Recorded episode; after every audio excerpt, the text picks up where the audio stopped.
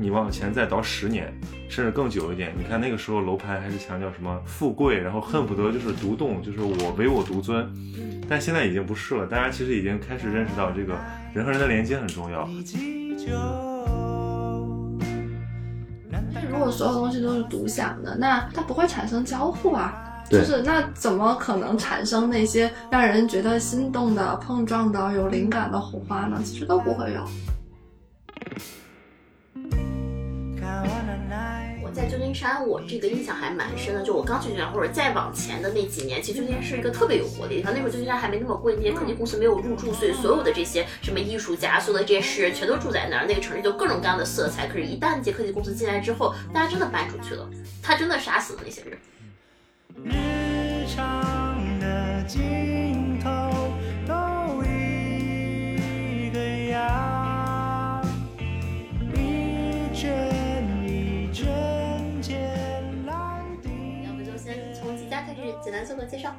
嗯，大家好，我是第一次出现在这个声音里。嗯，我的话是一个城市规划师，通常情况下其实也是一个城市观察者。呃，我们在北京，包括在其他地方有很多的实践，然后而且北京现在不是做责任规划师嘛，我们其实是北京十个街道的 责任规划师团队的成员，所以说其实不管是就是怎么怎么说呢，就是在作为地主这个方面，嗯可能还是稍微就是有点熟悉。就这个这个职业有一个功能，就是特别适合带别人吃饭。嗯你是哪里人？我是烟台哎，人，你对对，刚才大家介绍过啊，就是这是一个比北京人还懂北京的 一个山东人。不敢不敢这么说，但是我们只能说是我们因为经常在城市里走来走去，所以说就是会有一些奇奇奇怪怪的感受吧。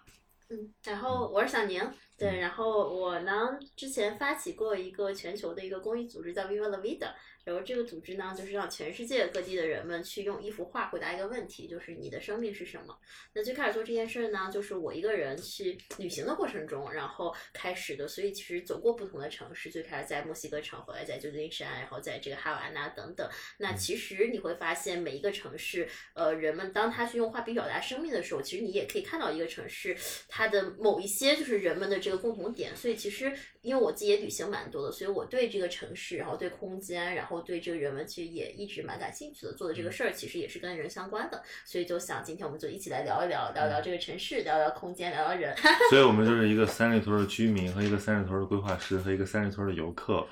进行了一场对 在三里屯录制。其实小宁来这个地方住了有一年多，呃快两年快两年了，对吧？他上次给我讲过，就他这个环境，其实我我一直觉得北京的这个民居特别有意思，就是因为它非常碎。然后你像我，我摸进这个地方来，我又我我上次来过了，但是我这次又花了很长时间，我又迷路了。而且，但是它出来就是北京应该是目前最最繁华的一个一个商圈。然后我其实觉得三里屯对于来过北京的人都，呃，意义非凡嘛，就是它是一个可以说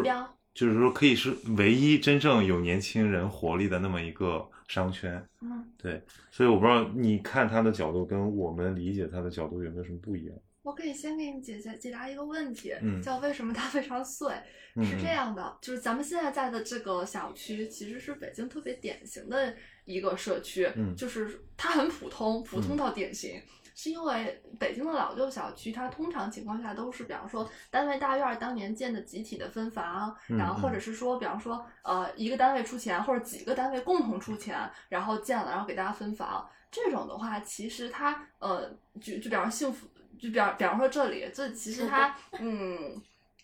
产权很复杂，嗯嗯，就是有的是这个单位的，有的那个单位的，我知道这个。楼是牡丹电视机厂的楼，哦然后我知道那边还有那个故宫的这个宿舍楼。嗯，是这样子，就其实，比方说，同样都是，基本上这个楼，哪怕嗯就是一个楼，这不同的单元，嗯它其实都是不同的单位的人，嗯不同的产权，所以说他们就是因为北京市它大院儿特别多，他会特别想说，为了好管理，嗯他会把这里拦起来。嗯所以说，我是从那个三里屯那边走过来的，嗯我在这里拐了，我大概有七道弯的样子。对，就是我我也头一次来像，特务街头一样。对对对，然后而且它会造，它会造成，比方说我走这条小路，两侧都是栏杆，嗯是因为两侧它其实都是他们自己的这个管辖范围，这不仅是管辖方便的一个原因，更有的是不想被别人的不好的管辖所影响，就这是一个相关的，嗯所以就是相互相把自己跟别人的那个距离弄得很很是这样子清晰，对。而其实这样是很就不是很理想，它和现代的这种城市的需求，然后把人与人之间的这个距离对直接对。，因为我我在我这个成年之后，主要在三个城市生活过，嗯就是上海、北京和广州嘛。嗯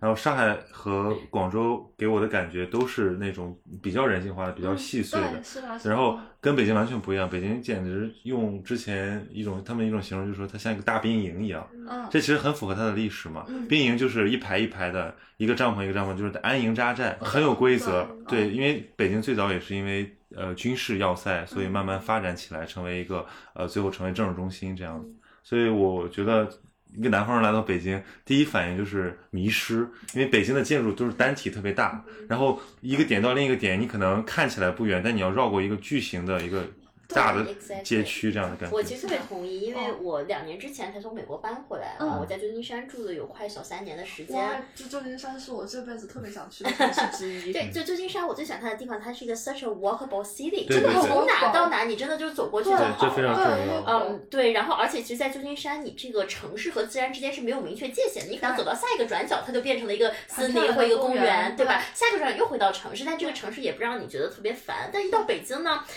就是大公园和大城市，它就和大的房子都在一起。就它没有任何东西是 walkable，就没有任何东西是为人设计，它好像是为这个车、为机器，但不是为人哎设计的。对。这个从它规划的时候，呃，是受什么思维的影响？其实是还是学苏联吗？或者说整体新城规划这种？就是我不知道你们有没有去过，就是西班牙、嗯巴塞罗那和马德里，嗯就是呃，感巴塞罗那和马德里在西班牙的地位大概就像北京和和上海对双子星，嗯对，然后如果你没有感受过的话，就是如果有去过马德里，就会感觉很明显，就会觉得很像北京。嗯，就是马路都很宽，嗯然后呢很长，有大公园。当然，他们是比咱们人性化一点是他们城市中有很多博物馆啊什么的。嗯但其实也是每栋建筑都很大，然后呢，大家每个人都很严整，嗯然后就像北京一样。是说每个国家的政治中心都有点相似性吗？是这样子，就其实政治中心它承担的功能是、嗯呃有一些没办法，就是说，比方北京对我们来讲，我们经常就是说，呃，北京不是北京市政府搬到了通通州副中心去嘛，嗯然后留在那留在北京二环里的是什么？留下的是首都，就是它其实承载的是政治性这个很有意思和安全性，以及对大的它的部委行政功能。对，嗯，这个是没有办法。就是我觉得北京有很多东西我们是看到过、熟悉的、认识的，但我们其实都不知道它是干嘛用的，或者都不知道它里面怎么构成的，因为太复杂了，盘根错节。但为什么城市承承承载这个安全性、功能性，它就要就是这个大宽的马路，然后都不 walkable，这个之间的联系是什么？哦，是这个是有一个有一些历史的原因，就是北京市它其实最出名的就叫大院文化，就嗯大院儿，嗯就北京他们叫大院儿，比方姜文儿、对对王朔都是大院儿子弟。哪条胡同的？哪但这不恰好是一个人与人之间很融合的例子吗？不是大院儿是一种身份认同，身份认同的前提是我和你是同一个院儿的，嗯嗯我和你不同院儿，我和你没身份认同。嗯嗯所以说，就是其实是这个同一个单位，这样单位制导致嗯他们在同一个精神认同下，他们是有共同的话题。但是出了这个精神认同，其实就比方院儿和院儿之间是没有。哎，那这个大院是一个真实的院吗？还是说啊，是真实的院儿，就是一片胡同圈起来的地方？还是就是不不只是胡同吧，嗯就是大院儿其实不只是胡北京的大院儿，比方说，呃，比方说你经常说的那些，就是我知道啊，比方它上面写的建设部，嗯或者写着什么自然资源部，然后一个院儿里，然后它里面以他的什么包括家属楼什么的对，是的，全算一个又有办？公又有家属，他们其实是一个大院儿。这里边的人，他其实是又居住又工作，一辈子可能都会在这里面。就是大大院儿作为一种生活方式。对，他的人 际所关系以发生在这里。所以他的意思是说，OK，就是大院变成我归属的一种方式。那只要我有了大院，我就不需要更多的城市他不归属感，需要出去所以我就不需要跟别人玩了。那比如说我在上海和广州，我没有大院，所以我我人总总要需要这个归属感，我可能就跑到别的地方跟别的人一起去对，我玩。跟你说，广州的给人明显的一种感觉叫做叫做野。对，呃，我有一个朋友就是何志森，那个、他也是一个建筑师，也是一个设计师。他不是现在在广州嘛？然后他我我就我们有一次就聊起来，我说你你来这儿，你的第一印象是什么？他说是生猛。哎，我说跟我很像。就大家都知道现在五条人很火嘛，就五条人所代表的那种市井文化，对就是你的你看着吊儿郎当的，然后穿着拖鞋，生活非常舒适。同时你出去你不会有这种院儿和院儿的感觉，因为都都是一片荒地。然后在荒地上，这个呃勤劳的人民，对吧？建起了各种各样的呃聚落，比如说带商业的，或者说饮食的，或者某种这个呃地方特色的，就是大家会形成一些很自自发的秩序。对，然后你会在这边非常舒服，嗯然后你没有任何的呃，就好像不是你是被什么权利给框起来框。起来的。对，那大院的人会觉得自己被权力框起来吗？他们觉得这不自发。其实我觉得是这样，就是越他在权力场中的人，他当然觉得很舒服了，但是你其实你进不去的人肯定是很难受的。所以人家说在北京过得舒服的人也很多，但前提是你真正有这个北京人的认同。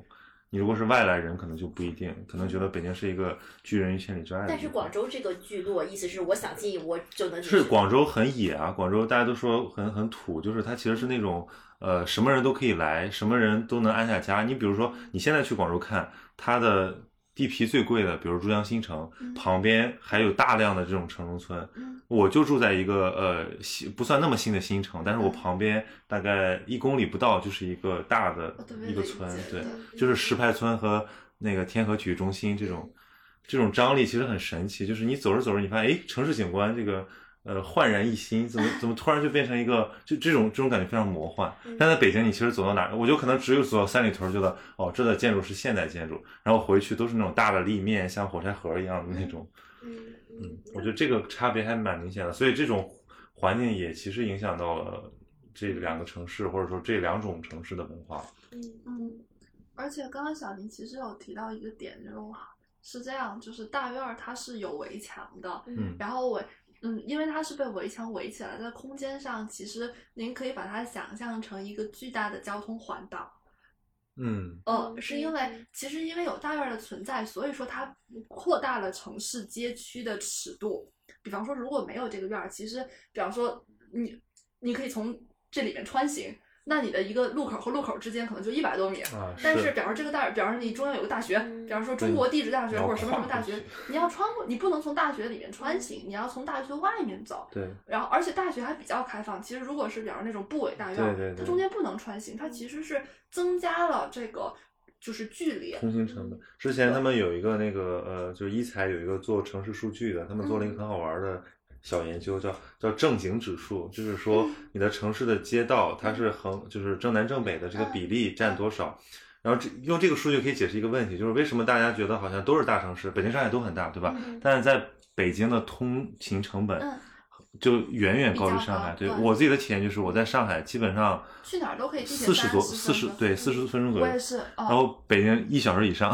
一小时半打底，就是这种感觉。后来你想想，其实是因为这样的，就是北京都是走环线，就是你都要走环路对你可能，比如说我从这个这个北大，对吧？嗯从西西北边儿到东南边儿一什么地儿，到双井，对吧？我可能要绕一大圈儿，对我不能直接对，不能直接穿过来。但上海就是因为它有河流，然后包括它的它的这个城市演化就是打碎的，所以它的地铁的规划，包括它的那个道路的规划，你可以直接距离拉过来的。所以北京是一个规划出来的城市，广州和上海是一个长出来的也城市。也那，那你要问他，也其实只能说是方式不太一样。就比方说上海，我们一般叫它多中心城市，嗯就是说，呃，比方说你在大学城，比方说杨浦，我可以不出来。对对，它它那里有满足生活的一切所需，它有商业、有办公、有学校，然后有居住。然后比方说你在浦西，比方说你在静安，你其实也可以这样。大家有有我之前在杨浦上学，我就基本前两年的生活范围就是五角场，住五角场，然后我我多美啊！对，然后我现在就是住那个浦东那块儿，我的生活范围我就可以不出浦也就东。那块儿，对我发我确实发现，我去上海，我 visit 上海的时候呢，就是到处都是呃 shopping mall，就我在哪都可以到人，但北京就那么几个据点有这个对，shopping mall，我要跟我真的而且要打车跑到而且尤其是尤其是像夜生活啊，这个话题，这不这两年很热。哦呃，我之前看一个很好玩的报道，是说为什么那个政协上有人提这个北京夜生活的事是因为对，是有很多委员他们发现他们女儿要过夜生活，都去一个叫三里屯儿的地方。然后我就说，哎，难道没有别的选择了吗？后来才发现，哦，原来北京人的年轻人已经用行动给出了他们的选择，就是只有对，只有这个地方嗯是能聚集大量年轻人的，并且是有活力的。那北京有可能发生某种改变吗？就是我们就把它变成一个多中心的地方，看起来这个好像是一个 better choice。呃，它我觉得好像每个区都好像要建一个正在进行这样的努力，但是呢，因为北京它是一个行政，就是说它很多政策的推行需要受非常多嗯因素的限制。嗯二矛盾就在于这个什么人需要夜生活呢？就是这种流动人口，年轻人，就他们是带着一种生活方式和就是现在讲的嘛，打工人嘛，打工人思维来到这个大城市的，所以他其实他的融入也其实是很表象的。所以我们可以讲，如果北京它没有这么多的这个这个资源，可能年轻人真的就跑到上海广和深圳，为之大家真的在这么做。而且其实北京现在就是。说句实话，他们是很着急的，就是因为比方上海，他们抢人凶，能力很强很凶，就是吸人能力强，而且他们政策好。对，北京最大的问题是它的户籍制度，然后它的这个真的没办法，它这个真的放不开。对，没办法。看那个张琳，她不是约过胡老师嘛，就是中文男足胡老师。嗯，对吧？他有一期我觉得聊话题特有意思，就是他为什么为愿意去做一个很无聊的工作，就是为了拿到一个北京户籍，然后这个才成为你落在这个城市里的根。嗯，对，可是到现在为止，我觉得这么多年过去了，好像还是这道门槛成为很多人没法安家的一个原因，这个就显得有点滞后了嘛。对，而且其实会越来越难，因为北京是一个，就北京在北京有户口和没户口其实差别很远，它涉及到你的生育、教育所有。嗯然后如果你想要孩子在北京，一定要有户口。嗯，然后如果你想，比如买车买房，对就是就是它和你的生活水准和你的生活品质的要求差别就是。息息相关。对，非常相关。比方说，如果你年轻人，比方你刚毕业，你可以不在意；但比方说你到三十岁，对啊，你不在意，还有你的另一半、你的家庭要在意。你的家庭也他也会在意。这就是就北京虽然提供了很多机会，然后但是它有些地方抢人还是抢不过其他地方的原因。嗯对，所以我觉得某种程度上来讲，这个内卷它是一个，以很多时候是我们一些看不见的因素造成的。就是我们这些还没有那么卷的人，或者说我们还年轻嗯，我们可能感受不到那种压力，然后卷在那个厂里的人，他就会。呃，其实是有苦难言，或者说他已经没有办法有更多的选择。是被欺压的。嗯哎，那我就提一个问题啊，就这个问题对我们三个人都提哈，就是说，如果你现在可以随意的选择，然后不考虑这些资源、你过去的经历，你选一个城市去居住，呃，来自于未来的五年，嗯全世界需要在，国内吗？全世界。伦敦。OK，好，你就每个人讲讲为什么，你先讲。哦，好好好，呃，呃，我很爱伦敦，嗯。我觉得这是世界上最，嗯、最多元的地方，嗯。就是无论我是怎样的，我想要怎么样的生活，我都可以在那里寻找到共鸣者，并且没有人 push 我去成为一嗯。种其他样子的人。然后这是其一，其二是我特别喜欢水。就是我，对。我从小在海边长大，就是对我来讲，一个城市里有水，不管它是江河湖海，对我来讲都是特别重要的，嗯因为那种流动的生命力是可以给我力量的。嗯 And 我非常的热爱艺术，然后我嗯喜欢有很好的文化氛围等等，就是，呃，然后我想在一个英语国家生活，或者中文或者英语国家那生活。就是纽约更压抑了一点，是吧？嗯，说句实话，我没有去过纽约，因为我在伦敦上学，嗯然后而且我之前我对我在上学之前，我其实也在那里做过交流。我在做交流的时候，我就觉得我一定要在那里。我其实读深研究生的时候，我也可以去美国，然后但是我还是没有去，就是因为很真的很喜欢，真的很很喜欢。很巧，前两天我别人问我问题，就是说你你最喜欢的城市，当然是我去过的啊，嗯不去过的没算。呃，我说国外就是伦敦，嗯国内是上海，对，就是因为啊，我也很爱上海。我，所以我这时候要说一下，就是哦这个，我有朋友跟我说，这个伦敦比之于纽约，就像上海比之于北京，就上海人看不起北京，就像伦敦人看不起纽约一样。其实它有某种相似性嘛，因为发现没有，就是首先它是一个多元的现代城市，对它城市基础设施很好嗯，这个很方便。然后伦敦的地铁是对啊，然后呃，包括我觉得更主要是文化多元性嘛，就是嗯呃，因为我觉得这种真正意义上在文化很自信的，那就是什么人过去了，尤其是对年轻人来讲，他都可以通过自己的奋斗去扎下根来。嗯对，他不像呃，比如说北京这种有非常强的这种，比如说呃官本位，或者说非常中国的这种 local 的这种文化的属性，你必须要适应它之后，你才能喜欢上这儿。那在上海和伦敦这样的地方，就是或者纽约，就完全是你可以当一个陌生人，你完全就可以待在自己的圈子里，别人不会来管你，你也不需要去管别人。所以这种某种程度上来讲，就是现代年轻人追求的那个自由啊，我觉得。对，你们刚刚讲伦敦，就想起一点，就是之前我跟我这个英国和美国朋友聊，就讲说这个英国和美国的这个多元文化上面的区别，他们就讲说说这个美国呀，它更像一个 melting pot。就是你把不嗯同种族人放到一起，但是你嗯想让他们变成相似类似的这个人他们讲这个英国呢，像一个 puzzle，就是不一样嗯，但是你就可以拼在一起，嗯反正大家就就是独立共存就可以而。且伦敦保持着那种就是文化帝国衰弱之后的那种自尊和呃，对，那就是种很可爱的骄傲，就对，就是他们已经不行了，但是他们的积淀让他们又显得非常的呃呃，就是珍惜自己的这个文明，嗯。所以我觉得那种精神是非常可贵的，而且他们会。呃，因此变得更加包容，而不像美国，其实我觉得还有某种程度的同质化，嗯。就是大部分美国年轻人也都没有觉得纽约是美国啊，就是对于那些尤其是边远的嗯。美国人来讲，就是纽约是纽约，对吧？就是就像我们现在中国人觉得，大部分那个三四线或者西部的人觉得中国分为一线城市和和其他其他，对，嗯，然后我还想 echo 一点，就你刚刚讲的水的那个部分，就是我真的发现，就当一个城市有有河有水，它就有某种程度上的浪漫。就是我想起我去年五月份的时候，在那个京都，京都不是有那条鸭川嘛？嗯五月份正好是就是初夏那个时候哇，你看那个男女老少，然后哦跑出来晚上在对，就是就有这种连接，有这种人情味儿。我之前。不太喜欢北京，原因就是因为我觉得北京它没有这个场景，但是今对年不是那个亮马河河开了吗？我也觉得它太美了，就是我不知道从他还给我从它这个角推荐度，我也觉得马河。我觉得某种程度上这是因为呃，就是自然和人和自然发生关系对，这点非常重要而且是就是就是你在跟自然发生关系的时候，你还在跟别人发生关系，就是它其实提供了一个场景让你去。这个就像很多，你比如你刚才讲到那个京都，包括说国内的杭州，嗯。像这样的城市，就是你其实和自然是没有距离的，就是你可以活在自然之中，然后你们还可以享受城市文明。那这个其实我觉得有一些得天独厚的因素，是这样子。但很多可能是不是在规划史上有一个阶段是没没太注重这个东西的，就比如说像一些新城，我觉得中国有一个新城泛滥的问题，像我到一个地方有一个新城，而这个新城其实没有什么活力，然后你看它的楼都是 CBD，然后还甚至有那种巨型的景观摩天轮啊，或者这种呃大型建筑，但其实你觉得这里就像死寂一样。就哎，你这儿我想补充一点，就是、嗯我记得我在欧洲旅行的时候，吉佳应该你有这样的体验，就欧洲呢，它倒不是有新，它有这个 old city，就是比如说在这个我华沙一个这个 old city Warsaw，、嗯其他的叫 Warsaw，对吧？对就你看他们会叫 old city，我们会叫新城，就你觉得是为什么？我没有去研究过这个问题，但是如果以我的理解的话，我觉得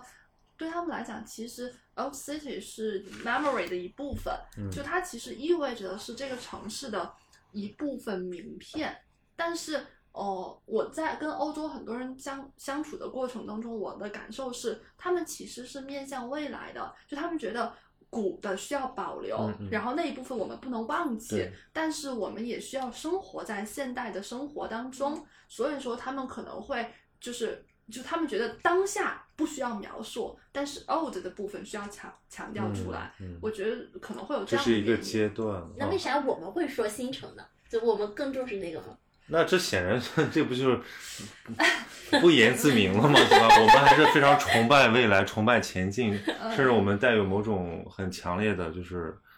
因为我最近刚刚呃评那个万啊万能青年旅店的新专辑，万青啊，万能是出了新的，他的新专辑，其实我一开始听我觉得很浪漫，但是我听着听着，我终于 get 到一个他们对于中国现在以这种倾轧和掠夺为代价的这种城市化进程的一种不满。嗯然后我顺着这个线索听下去，我就越听越愤怒，你知道吗？就是我感受到他们前埋藏在这个抒情这个情绪底下一种非常尖锐、非常这种愤慨的一种批判的视角。嗯其实就是你想想，对于这个石家庄这个地方，嗯中国的北方城市，嗯对吧？他们其实都是相当于这个被开膛破肚，然后把资源拿出去，对吧？然后留下的是什么呢？对，对于原住民，对于这些原来这些土地上生产生活的人呢，嗯对吧？其实这种情绪这几天一直在影响我。我前几天在上海嘛，呃，在杭州，还是在杭州的就阿里总部那个位置，叫未来科技城。嗯非常的赛博朋克，你知道吗？就大家都是，呃，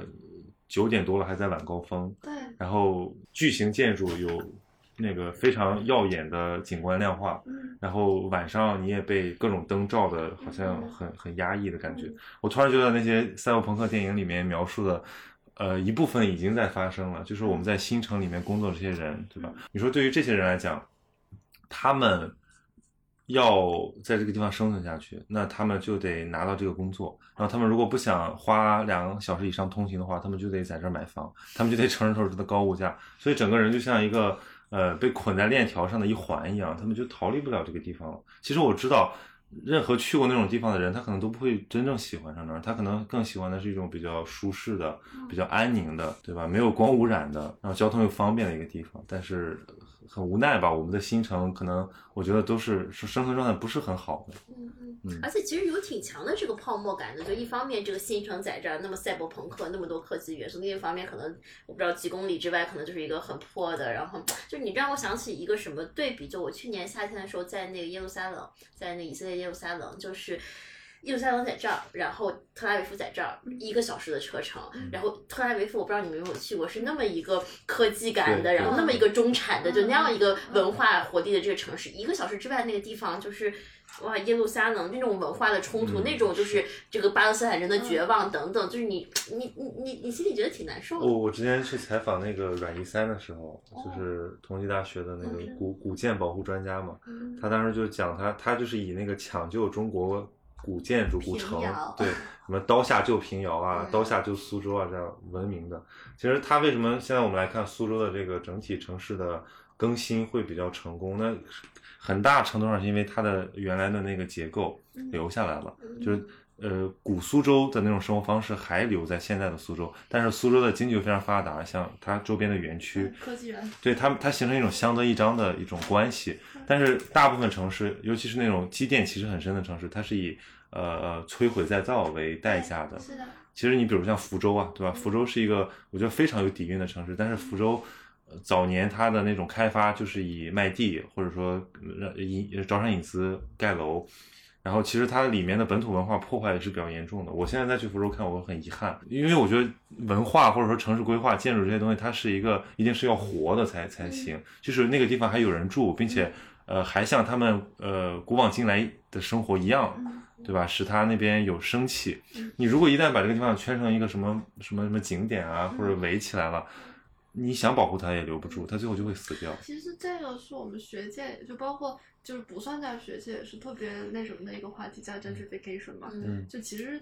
世界各地的绅士化都是这样的，包括嗯北京也有，比方嗯。七九八嗯。最早是自发的，对。比方说那个宋庄，对，然后比方说就是包括定福庄那一片，对对，其实现在就是一帮 草根玩起来的，嗯。对，就是大后来成为家符号啊。呃是这样子，但是中产化这件事情，它对城市本身是有价值的，艺术不会死掉，嗯，哦，就是它会转移它的它它的新的活力，对会用别的方式来转化。但是确实就是因为我在旧金山，我这个印象还蛮深的。就我刚去旧金山，或者再往前的那几年，其实旧金山是一个特别有活力的地方。那时候旧金山还没那么贵，那些科技公司没有入驻，所以所有的这些什么艺术家、所有的这些诗人全都住在那儿。那个城市就各种各样的色彩。可是，一旦这些科技公司进来之后，大家真的搬出去了，就是你真的再找不到。然后下一个地方，下一个旧金山就变成了 Berkeley，但可能 Berkeley 最近也涨的价格。就其实就是他真的杀死了那些人。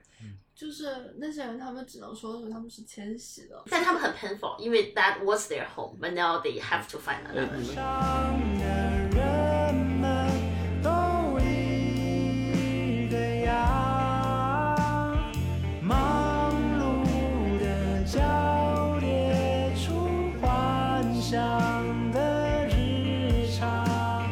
这种感觉，就是都游历了很多国家和城市，然后之前都会有一种很浪漫的想法，就是可以四海为家，或者说去一个地方真的就留一部分灵魂的碎片在那里。但其实我现在走了很多地方之后，我渐渐的我会生出一种呃，就是来自这种根的召唤，就是我会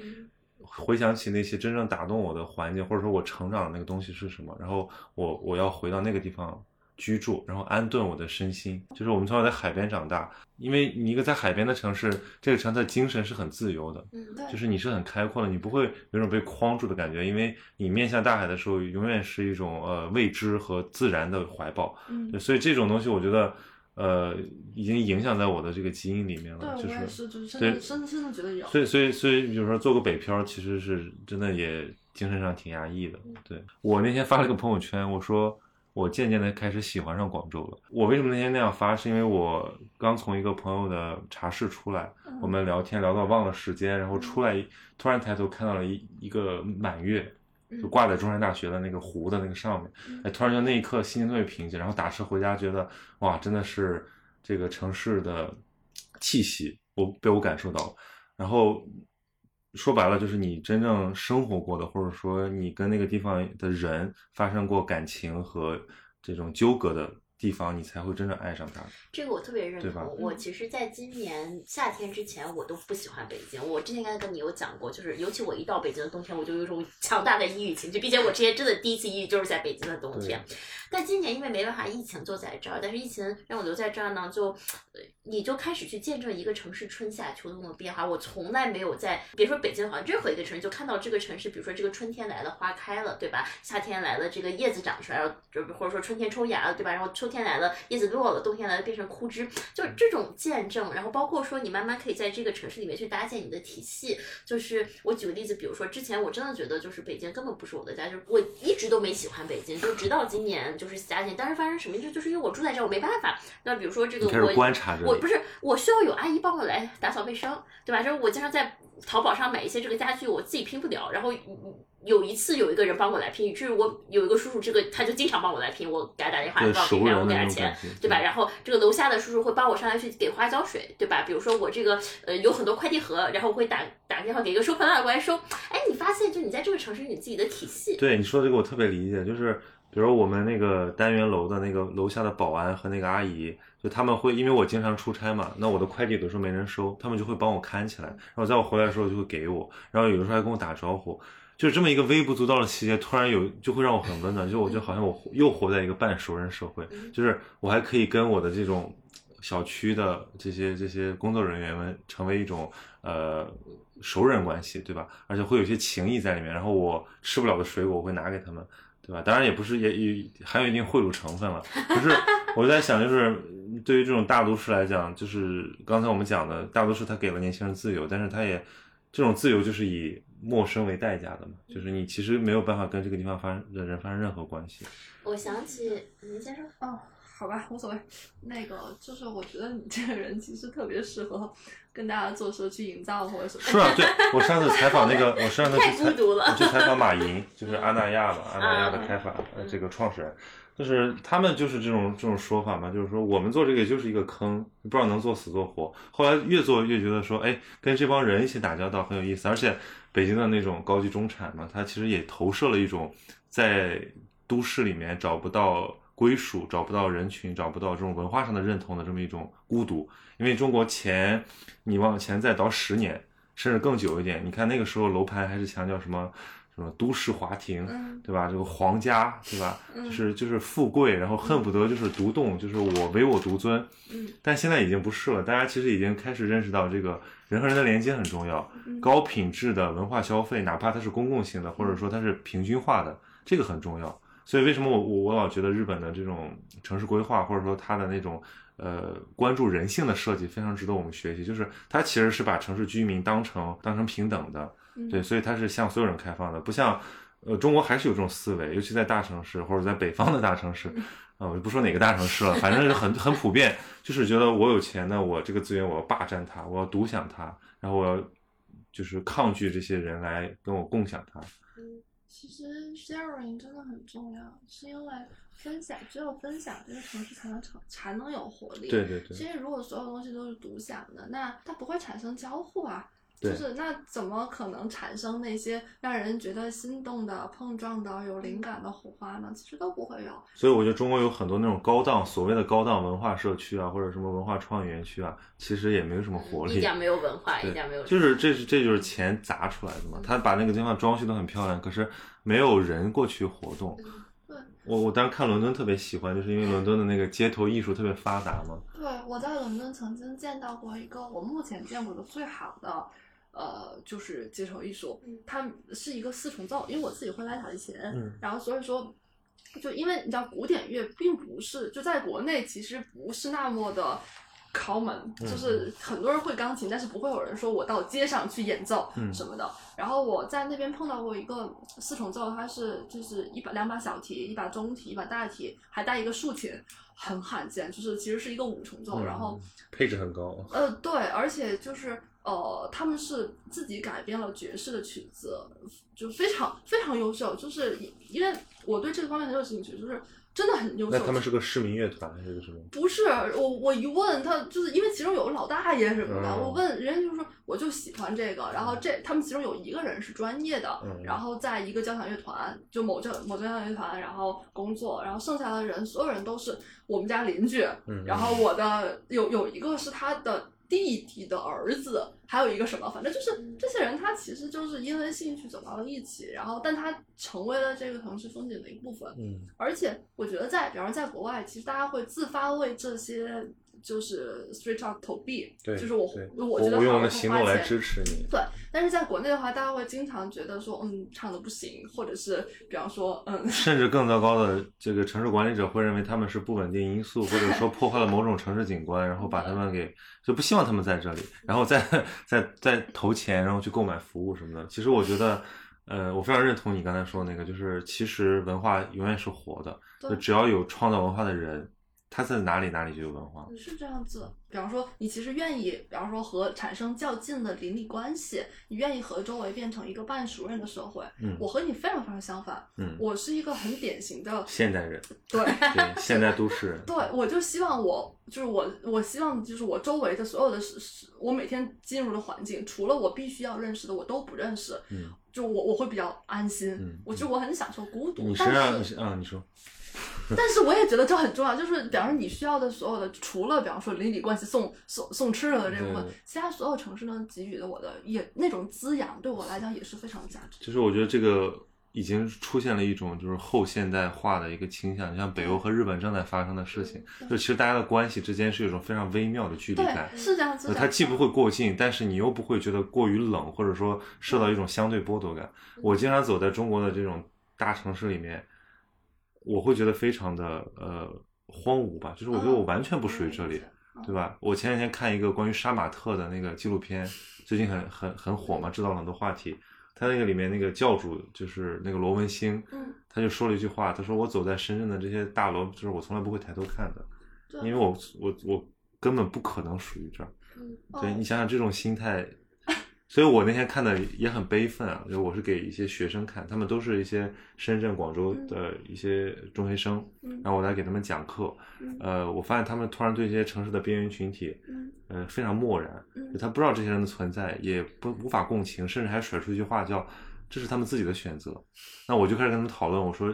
多大程度上他是他们自己的选择，比如说这个结构的因素，嗯对吧？深圳有一句引以为豪的话叫“来了就是深圳人”，嗯但事实上呢，对吧？其实它也只是门槛比其他城市低一点点而已。嗯那你这个城市发展起来了，甚至大家开始中产化了之后，你的教育、你的医疗、你的户籍，嗯还是把一些人给推在外面了。可是这些人就是你的城市建设者啊！嗯啊，我在上海做一些底层访谈，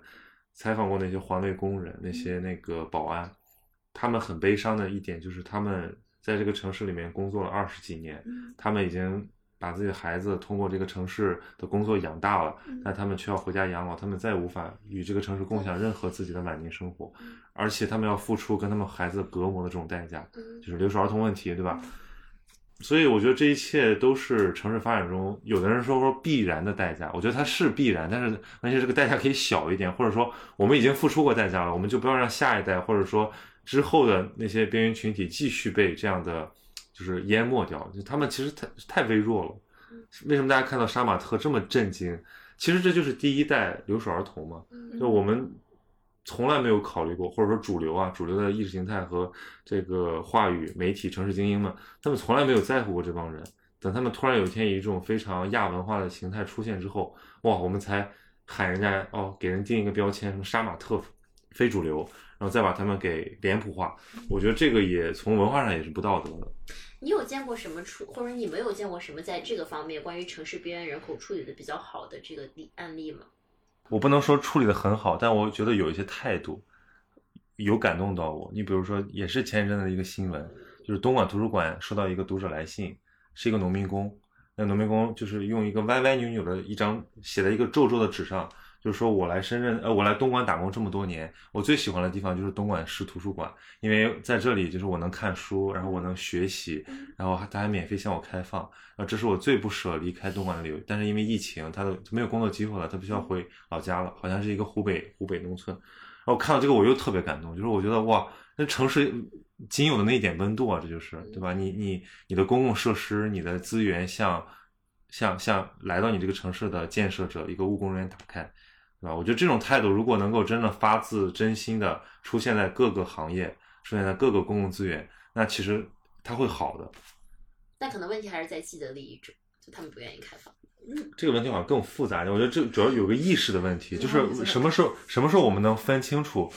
呃，这个是大家的，而不是你的我的。嗯但是如果我们换位思考一下，确实既得利益者有可能我们也是既得利益者，对吧？比如说，呃，我们是如果我们是上海人，我们是北京人，对吧？然后现在大量的这种新移民，就是进城务工也好，或者说流动人口也好，他们来跟我们来分享这个机会，嗯对吧？我们的竞争变得更加激烈，我们的人均的公共资源更加的呃紧张，那我们会不会生出一种不快的感觉，或者说一种想要排外的感觉？我觉得也很正常，对吧？就这个值就是说慢慢去平衡嘛，但终有一天，我相信它会达到一个就是把人当人看的。嗯我们现在用用那个历史学家秦晖的话讲，就是我们的很多发展是建立在低人权优势的这个代价之上的，对吧？我们的优势其实是牺牲了一部分人的完整的人权嘛，他其实都是，你说你说那些在这个城市里面建设了二十多年的人，对吧？他晚年他要他他没有一个选择的权利，这个框架不允许他选择，啊？城乡二元体制，或者说这种呃以这种呃发展或者以市自由市场为名的这种商业行为，就把他们给牢牢的锁死在自己的那个困境里面。我觉得这个是可以调整的，而且是，呃，我觉得现在意识越来越好吧，至少大家已经开始出去探索，已经慢慢的边界在消融。其实我们现在大家喜欢的城市，或者说大家都经常觉得很好的城市，东京都都经历过他这些们其实都经历过这些。伦敦有很糟糕的，包括气候，包括这个污染他们。都糟糕过。然后，而且，嗯，有有些时候就是用一句不太恰当的比喻啊，叫“保暖思淫欲”，就是你只有嗯达到一定的水准之后，就是把那些基本的问题都先解决的差不多，才能开始去思考怎么样变得更好。我觉得是中国现在其实已经到了这个阶段了，所以说。最最近几年吧，才有越来越多，不管是社会组织也好，然后那个专业力量也好，还有很多就是人自发的也好，开始往这个方向去解决。就是他们可能不只是边缘群体，就比方说，嗯，一个城市当中，每个群体都值得被照顾。我觉得城市中最边缘的群体就是中产，是是因为中产他大多数情况下并不参与城市的任何问题，比方说。我举个例子，比方说我们建一个小区，大家都在考虑儿童友好、老人友好，对对然后我们比方说我们做做个什么设施要无障碍，就其实这些弱势群体，他们往往是已经被看见了的对，就哪怕看见的还不够，或者说看见的做的还不够好，但是他们被看见了对。但其实没看见的是，比方说我们这些年轻人、打工人、中产，因为他们每天他们不会参与这个城市当中的决策。对他们来讲，我们没时间做这事儿我们每天都在上班，我他赚钱，们就像散沙一样，对对对瘫在那里。就其实他们的意见是没有得到表达的，但是就是说，往往他们才是这个城市当中的中流砥柱，能让这个国家、这个人这些地方发展下去的力量。所以说，其实呃，比方说有越来越多的人，就比方包括我们也好，包括其他人也好，他们开始去呃不断发声。然后去为这些人来就是做一些事情。举个例子，比方说。你们刚刚提到的，就是然后艺术家他们就是一个地方在 gentrification 之后，艺术家会离开，然后它的地价会升值，就是嗯，gentrification 其实是一个相对来讲比较贬义的词，嗯然后但是某种意义上来看，它是中产阶级的乐园，就是因为、嗯举个例子，比方说小宁，小宁去这个，比方说小宁要想找人去聊个天儿，嗯他其实不会。就是去大马路上，他可能想找个咖啡馆，想找个好吃的，然后呢，他然后想去这样的地方，那通通常情况下是已经中产化过后的地方，就是一个城市它面对的人群是不同的，它其实会面对很多复杂的人群。那嗯，有人离开之后，自然就会有人进来，嗯而艺术家他们产生的这个美好的土壤，它其实为这个地方赋予了艺术文化，包括很多灵动的基因。那么它其实可以给这个城市的中流砥柱们给予一定的滋养。嗯，包括那谁来滋养他们呢？他们，我跟你我跟你讲，这是我想说的，就艺术家他们自己是，他们是靠自己滋养自己的，就他们是有动机，就是我我我感觉很他创造他就快乐，对对对有人看着他就快乐，是这样子。我曾经去采访过一个中科院的一组院士，他们是研究物理的，高能物理，就是非常本质的学科。然后他们每天都做什么呢？他们每天是他说我们要做这个就。那个去试做实验，这个是做实验的内容是要撞击那个粒子对撞机，这个粒子对撞机平均要一万次撞击才能有一次的实验数据是他们可以写进报告里的，而他们要几百上千次的这个实验数据才能完成一份 essay，嗯然后才能完成一份报告。这个时间是以月计甚至以年计的，然后。他们每天日复一日都在做着这样的事情，我就问他们，我说你们为什么要去研究物理？他们说因为热爱，就是你明白吗？就是总有不不，一些但是我会觉得这个东西有点站着说话不腰疼啊。就如果我把我自己想象成一个街头艺术家，对吧？嗯本来我就已经很难 survive 了，我就交房租，对吧？然后现在好，这地方涨价了，那这个房东把我赶出来了，我要搬到下一个地方。过两天我在这儿啊，好不容易把这个社区装点非常美好，我又要搬家。对，我觉得这个状况下，就是我很难说，因为我创作的我仍然有被人看见，我就很幸福。就所以说，这其实是一个特别，就是说怎么说会产生矛盾对立的事情，就是一件事情都有两面。我想起来，我当时就欧洲有这么一个趋势啊，因为我当时一个是在那个巴黎的蒙马特，然后一个是在那个柏林的那个 Kreuzberg，、嗯我不我你你应该知道，但是我给大家科普一下啊，就是嗯巴黎的蒙马特算是这个整个巴黎最 fashion 的一个区域，当年所有的这个艺术家，什么皮卡索什么都住在那对，吧？然后这个柏林的这个 Kreuzberg 呢，也是柏林最 fashion 的这个嗯区域，对吧？所有这些这个什么前卫的潮流都在那然后这两个区有个共同的特点，就是它都。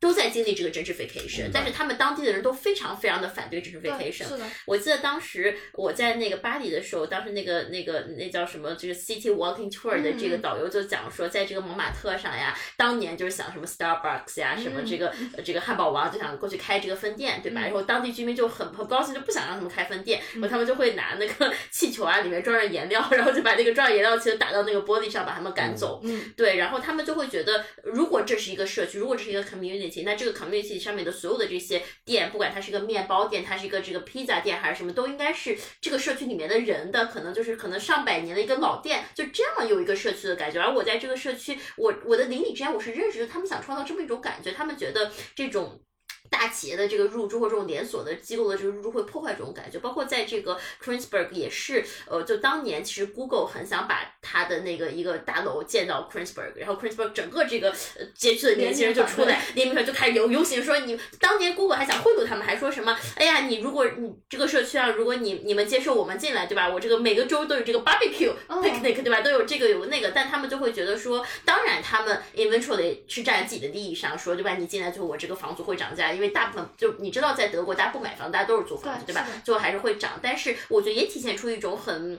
我觉得我还是挺钦佩的一种抗争精神，就是说尽管你给我这么多好处，但是我更想要更人文的、更有这个归属感的这么一个地方。所以其实你们刚刚想让我讲我最喜欢哪，或者说我如果接下来五年我会选择一个城市，一定是柏林。我在柏林生活过半年，柏有一林些反抗精神。柏林是什么样一个城市？你们知道吗？就是我之前在博客上讲过，我觉得我是一个没有家的感觉的人。就我觉得我在在我所出生成长的环境中，就是大家跟我是走的路、性格都是很不一样的。我觉得我永远不被理解，所以我呃，我走了这么多地方，我觉得我还是一个浮萍，就是没有根的这么一种感觉。但我们发现到了柏林之后，人人都是我这样的，就好像我觉得就是全世界所有那些被自己的家乡流放的人，全都跑到柏林里面去了，就大家都是一种没有 identity 的状态。对，但是呢，就是大家又在，你知道柏林是一个非常狂欢的城市，它狂欢到一个什么地步？就是你一天二十四小时，你在那个城市都能找到 party，都可以找到 party。就是你零你早上六点出门，你能找到一个还在进行的 party，你继续继续夜店继续蹦，然后就大家在这种迷失中，反而找到了一种什么样的，我也很难去形容的这么一种这个这个自我认同。然后于是，在那儿的这个人，他都是这种自由的、反叛的、有活力的。就我我这样跟大家讲，我说我觉得人三十岁之前得在柏林生活一年。嗯，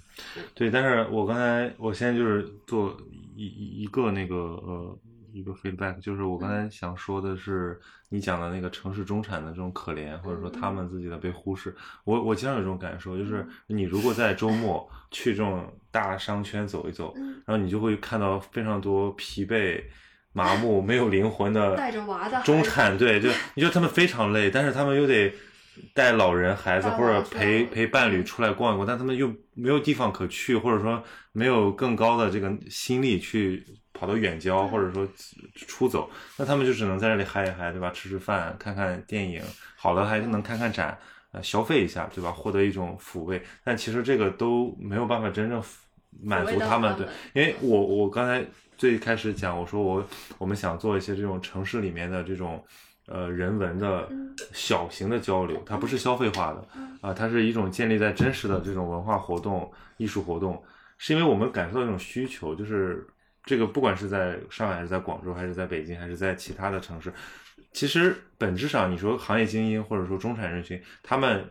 受过好的教育，或者说他们有自我要求，对生活有期待，他们其实都很关心内心的安顿，他们都想获得平静，或者都想获得一种饱对一种饱满的幸福，而不是一种纵欲的。就是哪怕有的人境境界有高低吧，对，但是你比如说。日呃，东京就是这样。东京在樱花季的时候，大家会会驻足，然后看着那个美丽的景色，看到那自然的风吹动那个河上的波纹，看到樱花落在水上，他们会出现一种发自内心的平静。嗯，这个就算东京那节奏那么快的城市，依然会被大家对，就是这个东西对大家特别重要，就是一个很片段的，或者说一种非常易得的，但是又是真正能够触动他内心的，让他获得一些安宁的。我觉得这个这种体验或者说这种景观、这种环境，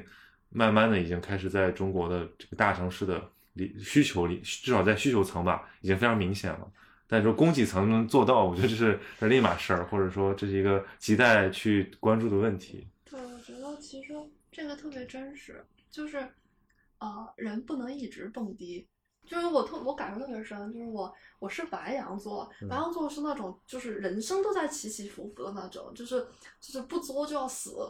那种人。但是我都觉得人是会累的。我表示我一直在一个特别不稳定的状态里，其实我会特别想寻求稳定，我会特别希望自己在某一段时间是可以保持一个同样的状态，是因为。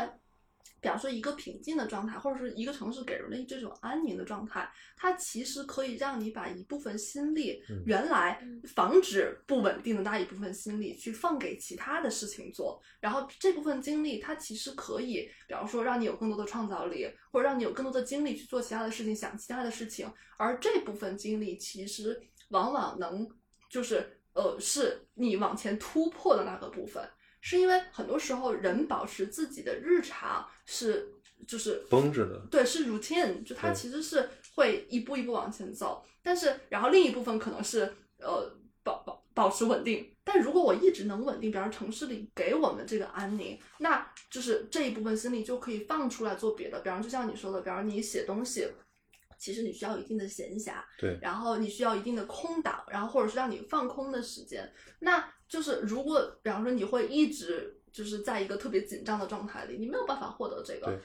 我我这半年是非常动荡。我今年我我这次来北京的那个航班是我今年坐了第五十次飞机。就尽管疫情很严峻，我还是飞了很多次，所以我已经出现一种疲惫的麻木。然后我我在家的时候，我就特别想说，哎呀，我要找个地方归隐，山居。对，但其实我后来我我想明白这个问题了，就是人需要动静相宜。它不能太杂乱，它不能一直绷着，一直 routine，对吧？但它也不可能完全 silence，嗯就是你完全那那会把人逼疯的，或者说它会抑制你的创造力和你的这种心灵的活性。嗯最好，但就是说你能不能这个环境里面找到这种平衡？就我我非常同意他说的，就是一定要在一个稳定的一个状态下，还能保持一种创造性。如果是那种癫狂的，只能靠出走带来的刺激的这种创造性，一定是呃不可持续的。嗯，对对，然后，但我退一步，我想问一个问题，就是我们在聊这个事儿，其实，在某些朋友听来可能会非常的凡尔赛，就是就是就是这个就可以叫什么居住自由，或者说这城市自由，对吧？你们你们有没有想过这个问题？其实我现在就我也在想这个问题。对我来讲，我的压力可能是我可以定居，就是但是我要不要买房？但对于还对于一些人的压力来讲，就是他他可能走出来都也变得很困难，或者说他去国外某个地方定居，这个也就很不现实。那就是说这种出走，或者说这种去过那么多地方，再来看说我是不是要我我选择何处安居这个问题，你们有什么新的新的想法？人都是生活在自己的环境里的，就是如果我们想改变这个环境，我们就可以改变。我们经常说城市很复杂，但城市是由人组成的，嗯就是你自己对这个城市微小的影响，也许有一天就并不微小，只要你不断努力对。我当时在广州办文化沙龙和那个电影观影的嗯放映的时候，我就然后我在想，对，嗯我说因为没有人玩嘛，在北京、上海都可以找很多朋友玩，嗯然后我就说，那如果这个你抱怨它是文化沙漠的话，你先让自己家的客厅变变成绿洲，对就你先让大家先抱团取暖。后来那几次体验给了我非常大的信心，就是几乎就是一呼百应，因为发现大家同样饥渴，同样需要这样一个一个平台。就是推动那堵墙。对，就是就是就是，如果你你觉得，比如说你现在在做一个事儿，你觉得孤单的话，然后你发现，哎，怎么大家都不再这么做？但是你这个事你也实验过了，你在情感和逻辑上都证明它是行得通的话，那其实那个时候你应该感到开心，因为证明你发发现了一个机会，对。嗯然后只要你把它坚持下去，然后用更好的方式呈现出来，我相信就是会寻找到那些知音的，然后这就成你不是一个人，对，这可以成为一门社区或者一门生意。对，我我其实想向你们描述一种，就是我我理想的一个城市的，就是人与人之间的这个状态。他其实是我之前的一个好朋友，他是肯尼亚人，他给我讲的，就是说肯尼亚之前在就是还没有大城市之前，它就是不同的这个部落，不同的这个 tribe，对吧？嗯那每个 tribe 呢，它会有一个相同的 last name，有个相同的姓，嗯对吧？那就这个姓大家都知道，你就是 tribe 的一员，但 tribe 本来就生活在一起。但后来建了大城市，所有这些部落就被打散了，所以大家就零落在这个整个这个城市各地。但他跟我讲，他说这个小宁。有一件事让我特别激动，就是我在城市呢，可能茫茫人海中我都不认识，但是我会到一个跟我相同 last name 的人，嗯那这个人他就是我的亲人，因为他就是我这个 tribe 的人。然后你知道我那天听他讲了这个之后，我心里就特别感动。我感动在哪？就是说，就 merely 这种 possibility 是你在这个茫茫人海，你完全不归属这么一个城市中，有这么一个人，他给你产生某种亲缘的连接，对吧？当然，就是说我们在这儿我们不求亲缘，他可能是某一种以某种形式发生的，就 merely this possibility，我觉得就是会让你对这个城市其实有更多的归属感。但是我不知道我们应该怎么创造这么一种，呃，它可能不是亲缘，但是什么样一种连接，能让我们通过人的方式跟这个城市产生关系？我最近看那个大呃人类学家大卫格雷伯的书，他是一个无政府主义思想家，对吧？他其实有非常多很激进的思想，在我们正常社会看来很激进的思想，就是比如他在讲这个债务问题的时候，他就会认为说这个就是一个呃权力设计出的一一系列的工具，然后去把人给统治起来。嗯就其实因为我们没有必要。就是他发现，在很多原始的部落和这种社会形态里面，我们依靠这种口头的，或者说呃约定俗成的，是完全可以达到很好的信任关系的。就是我们可以不不一定是消费化的，或者说不一定是资本化的这种社会。那么他就觉得说，现在这种你只承认这种资本主义的，然后城市文明的这种生活样态，它是具有载质性的。就它规定了人必须这么生活，就是我们说城市化的扩张，对吧？它城市化的扩张的意思，或者说这个进程，这意思就是说，除了这种方式之外，我们没有别的选择了，我们就是等它慢慢的去发展，然后它有一些代价，有一些这个误区，就慢慢的去克服，好像是在源头之上把自己的想象力给束缚住了。当然，它是确实是他这个就是你跳出这个我们现在的选项之外，重新去帮我们考虑这个思思维的出发点，所以会让人觉得非常激进。可是这又何尝不是一种有什么其他选项呢？对吧？就是我没有没有没有去想过，因为你你讲到肯尼亚，我就想到其实还有很多这种研究人类学的，呃，这个人文地理的，就是他发现其实，在我们现有的生活的模式之外，还有很多的可能性。包括中国的近代化转型，它就是可能性被消灭的这个体现之一啊。就是中国的传统的宗族的组织，它不是这样组织的，对它它有自己特别呃，我觉得是特别符合我们的这种本性和我们的文化习惯的一种组织方式。但是在这个现代社会里面，就是显得非常的示威，显得非常的弱，就甚至变得名存实亡嘛。对，所以其实我觉得，呃，官方它弘扬这些什么孝道啊，或者说这种呃传统美德。它背后的那个动机是为了重建一套这个符合中国人自己的有效的，并且是呃容易可可以避免一些现代性问题的这种社会组织方式，这个是一种根本需求。但这个过程非常的漫长。我觉得人和这个城市产生的关系，它也许不会是归属感。嗯。就是我就是我我其实，在这方面我和小林比较像，因为我是在学校里长大的，嗯。我就是我也是会觉得，就其实我是没有 hometown 的，嗯。我我不会觉得哪里是我的家乡或者是怎样，但是嗯，你待久了之后，你和这个城市发生了很多故事，嗯，你在这里有很多回忆。然后，嗯，这些回忆也许好，也许不好。然后这里表示有你在意的人或者是事，那，嗯，它它可能很难称之为归属感，但它对你来讲有特殊的意义。嗯我觉得这就很重要。比方说，你刚才在讲，我有一点我我其实很感动。比方说，你说你你在耶路撒冷的时候，你会感就是你你能感觉到那里和旁边的特拉维夫的不同。其实这种不同是只属于你能感，就是你你自己去发现的这样的东西。它并不是说我告诉你一件事，或者说，比方说那并不是别人眼中的，那是你眼中的。而这种联系，我觉得对个人来讲是一个特别独一无二的事情。嗯，就因为比方说我我特别。我曾经特别特别不喜欢不喜欢北京，嗯非常非常非常不喜欢，不喜欢到一种忍受不了那种就是忍受不了，我真的忍受不了。我来北京非常艰难，所以你留下来工作是为了改造 变好它吗？不是不是，嗯是因为呃，我我男朋友是北京人，嗯然后呃，他变成了你跟这个城市连接的是这样子起点，就是因为他对我来讲特别重要，嗯，然后哦、呃所以我为了他可以去放弃一些，比方说我对城市的喜好。嗯，但它并不能改变我觉得北京很多地方不好，嗯但是我会开始尝试去了解，或者说开始尝试去呃理解这个地方的很多选择。这就是比方说我们，比方说我原来就是我就不太喜欢广州，我很喜欢深圳，嗯然后但是嗯，直到比方说我哦我我的成长，我开始会更加认同到其实。不管是多样性也好，在地性也好，这些东西它对于一个呃地方，就每一个选择，每一个地方的每一个政策，每一个选择都是有理由的。而这种了解，这种认知，嗯，它其实才是对我来讲，就是对这个城市的财富。嗯，但是我和这个城市的关联，那是只属于我的。独家记忆。对，你刚刚讲了一点，其实让我心里挺感动的，就是你看我们最开始我们就批判城市不好，这北京不好，对吧？这个城市没有人情味儿。但是我们落到一点，就是好像我们也得看看这个城市真实的样子是什么。就像当你爱一个人的时候，好像你对他有这么一种幻想，对吧？就是他应该是什么样，但你发现幻想跟你现实不符的时候，你就会觉得哇，这个人怎么是这样？可是突然有一天，我们到了这个 point，就是说。可能北京就是这样，那我怎么看到他真实的、可爱的，就是值得被爱的那个面相？就可能这个城市其实有很多值得我们挖掘的地方，可能我们不用这么痛恨它，不用这么 批判它，就也许我们能在这儿找到一种生活方式，是我们能很快乐的 survive 下来。反过来说，你怎么去宠爱它，怎么去痛恨它，怎么去批判它，它不 care，它并不因我们的留存而发生什么改变。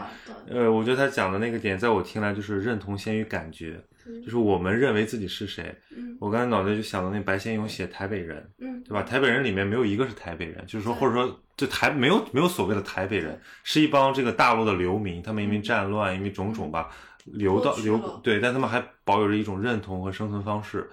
然后，所以这台北人三个字既丰满又苍凉。就我们现在说我们自己是什么样的人，就我现在还会觉得说我是一个青岛人，嗯为为傲，或者说我觉得我说起这句话的时候，我心里会很温暖，因为我面前就是大海的声音，就是那种就从小走过的这个崎岖的街道，对吧？因为因为 青岛是高低起伏，然后这些地方，在我第一年到上海的时候完全没有，上海没有海，一马平川上海没有高处。我第一年特别痛恨上海，我还到处问我的那个学姐和学长，我说我到哪里可以这个登高望远？嗯，然后后来我就发现两个地方，一个就是这个高楼，大厦顶端，对，就外滩那边嘛，然后就是江边北外滩，它其实一定程度上缓解了我在那个城市的焦虑。嗯，那过了这几年，过了大概四五年，对吧？我发现我爱上上海了，对吧？没有理由的，我我就习惯了那种街道，对吧？那种嗯梧桐树，然后那种懒洋洋的下午，对然后你的工作方式，你的人群，所以我发现这个就是这个可能就是爱，或者说这种习惯的力量对，而我喜欢广州是那种习惯了的喜欢，嗯，就是什么东西你习惯了，你也会产生感情。那这时候我们就不需要选择了吗？呃，这是另一个问题，就是说你是不是这是一个问？题但如果他给你造成的代价或者说成本的话，你是不是可以跳出来？对，但有时候我觉得选择太多也不是好事儿，就是你你你，我觉得现在很多所谓的选择，就是你既没有融入 A，也没有融入 B，你只是觉得 A 和 B 都还行，嗯，你没有真正喜欢上 A 和 B 的其中一个，或者 A、B、C、D 啊，对吧？然后你在那纠结，我到底选谁呢？对，其实有的时候，呃，每个都值得爱，但只不过你够不够用心。